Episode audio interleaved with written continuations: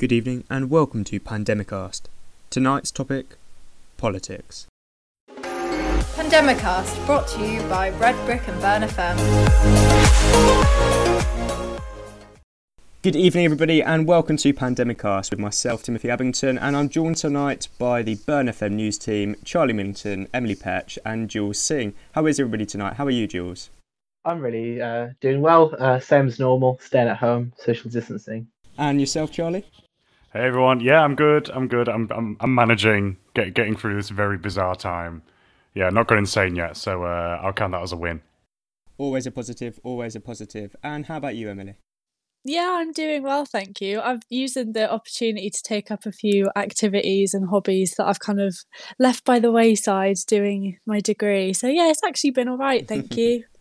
Pleased to hear it. Pleased to hear it. So, if we turn to today's topic, we're going to look at the political implications of the virus.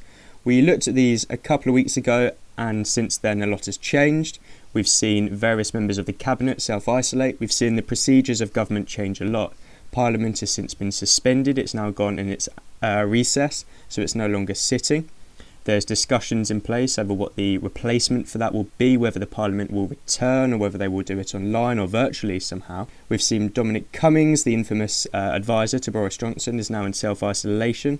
We've seen the Cabinet meet virtually for the first time. The civil service has stepped up, and we've seen the police, the military, the NHS uh, participating in the state's responses to the coronavirus on a way that we haven't seen for years in quite an unprecedented manner as well, comparable to, say, the Second World War. Charlie, what's your take on where we stand politically at the moment? Yeah, so I guess I guess bottom line, uh, the thing that people need to understand is that this is probably the biggest increase in both state and executive power since World War II. I mean, we've not had this kind of state intervention for I mean, at least at least since the 1940s. Um, so this is this is absolutely unprecedented.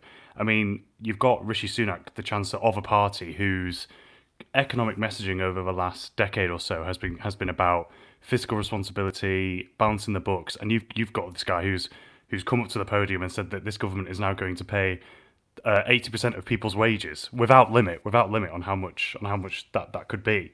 Um, so it's I guess you, what you could kind of say is that Keynesianism is, is back in fashion in the sense that you've got all these governments. I mean, France, uh, UK, uh, e- even the US to an extent, because we've just um, we've just heard just seen them sign a one trillion dollar uh, relief plan, and they're all kind of trying to legitimize this new way of economic thinking, where the state must intervene in order to both keep um, keep businesses going. So the whole this kind of new word about being furloughed um, that everyone seems to pretend that they knew what meant what it meant, um, despite the fact it's only become a thing since about three days ago.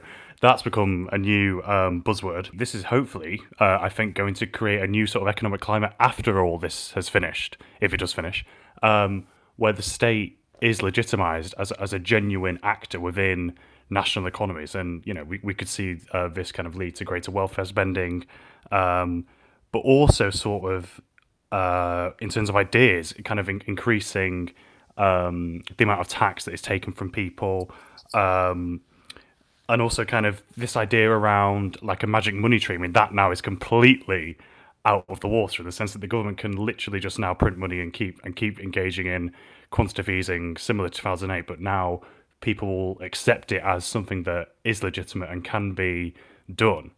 Um, so I think I think economically that that's the kind that's the bottom line. Um, we've had a this is this is absolutely unprecedented, um, and some of the announcements by the Conservative Party could almost potentially see see the Tories outflank Labour on the left, depending on who they elect as their as their leader. So yeah, really really interesting as to what's going on here.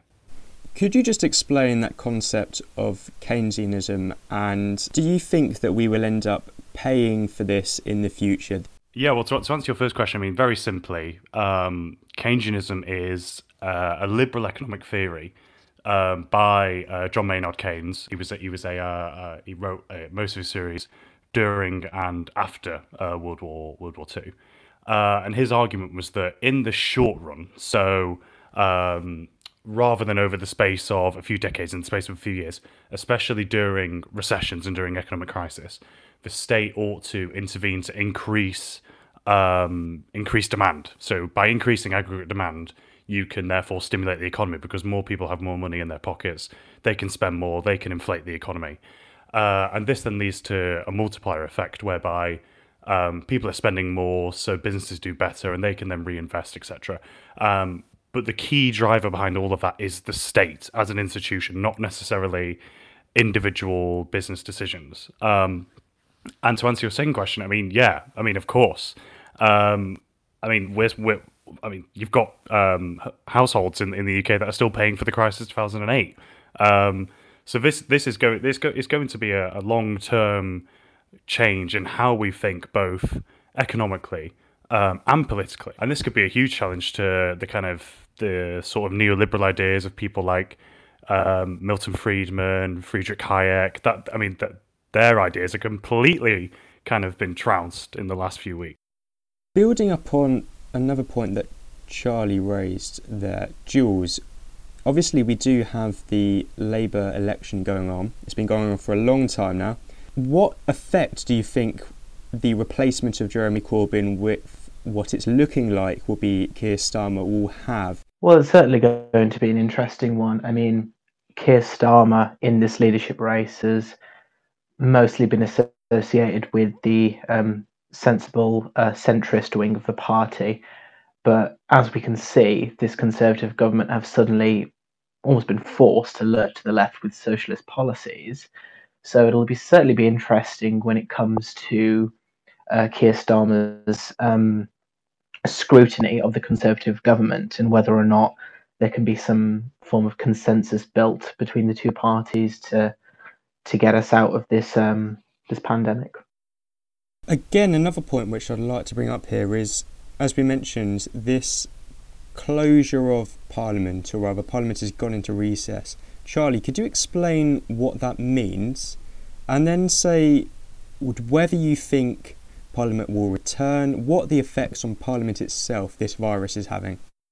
Yeah, so kind of part and parcel of the um, social distancing measures that have been put forward, and, and also part of this kind of greater domestic lockdown that we're experiencing, Parliament has decided to close down. And um, all that basically means is that MPs now no longer meet uh, in the houses of the House of Commons and the House of Lords um, in Westminster. They actually they do their work from home or in their um, I mean, well, they did work in their constituency offices until, until they were closed as well.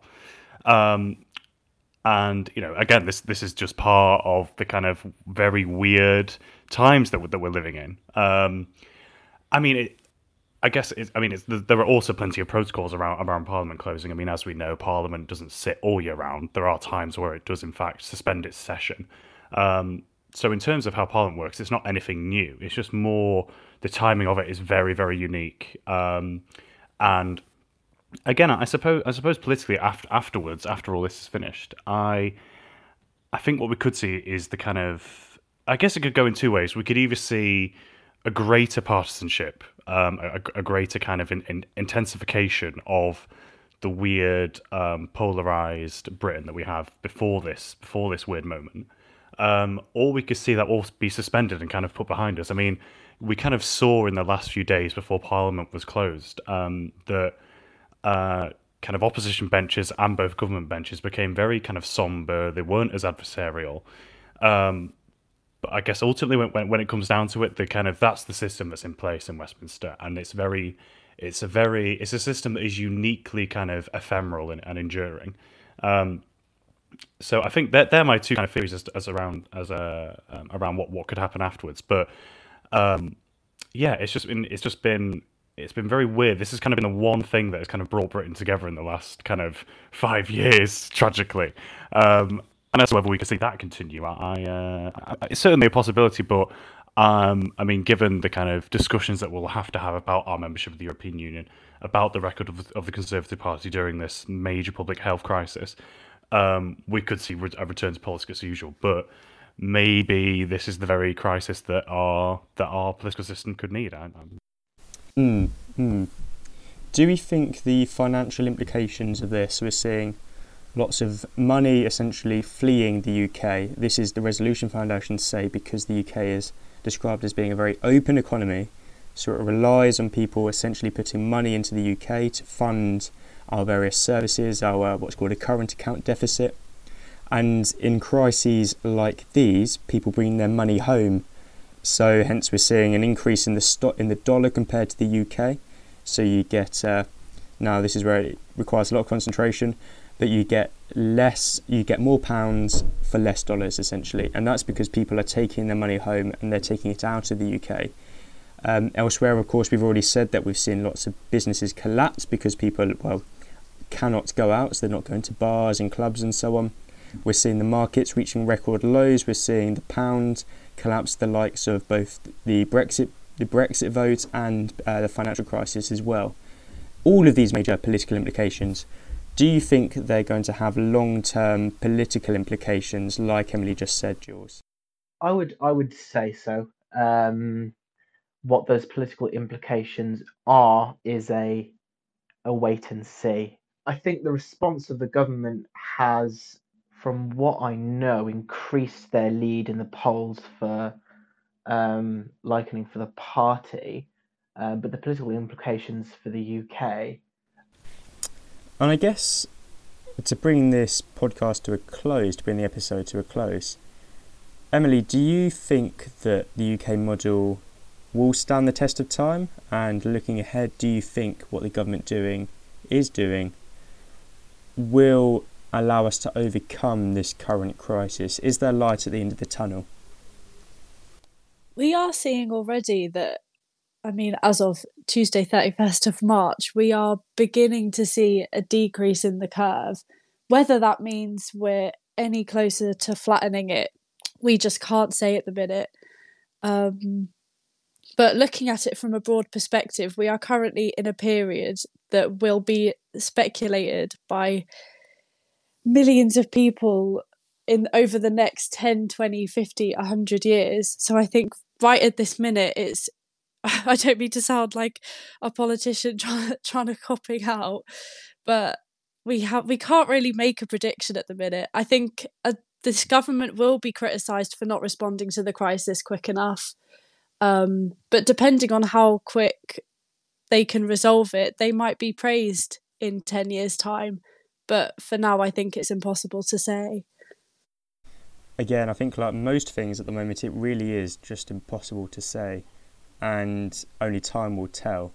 And I guess on that rather perhaps sobering note, unfortunately, we're out of time tonight. It's a goodbye from Jules. Goodbye. It's a goodbye from Charlie. Bye, guys. And it's a goodbye from Emily as well. Bye, everyone. Tune in on Spotify, catch us on social media, of course. Tomorrow you'll be greeted with another episode of Pandemonium to catch a bit more, perhaps light-hearted take on the uh, current crisis and what you can be doing whilst in quarantine. In the meantime, stay safe and catch us on Thursday for the next episode of Pandemicast.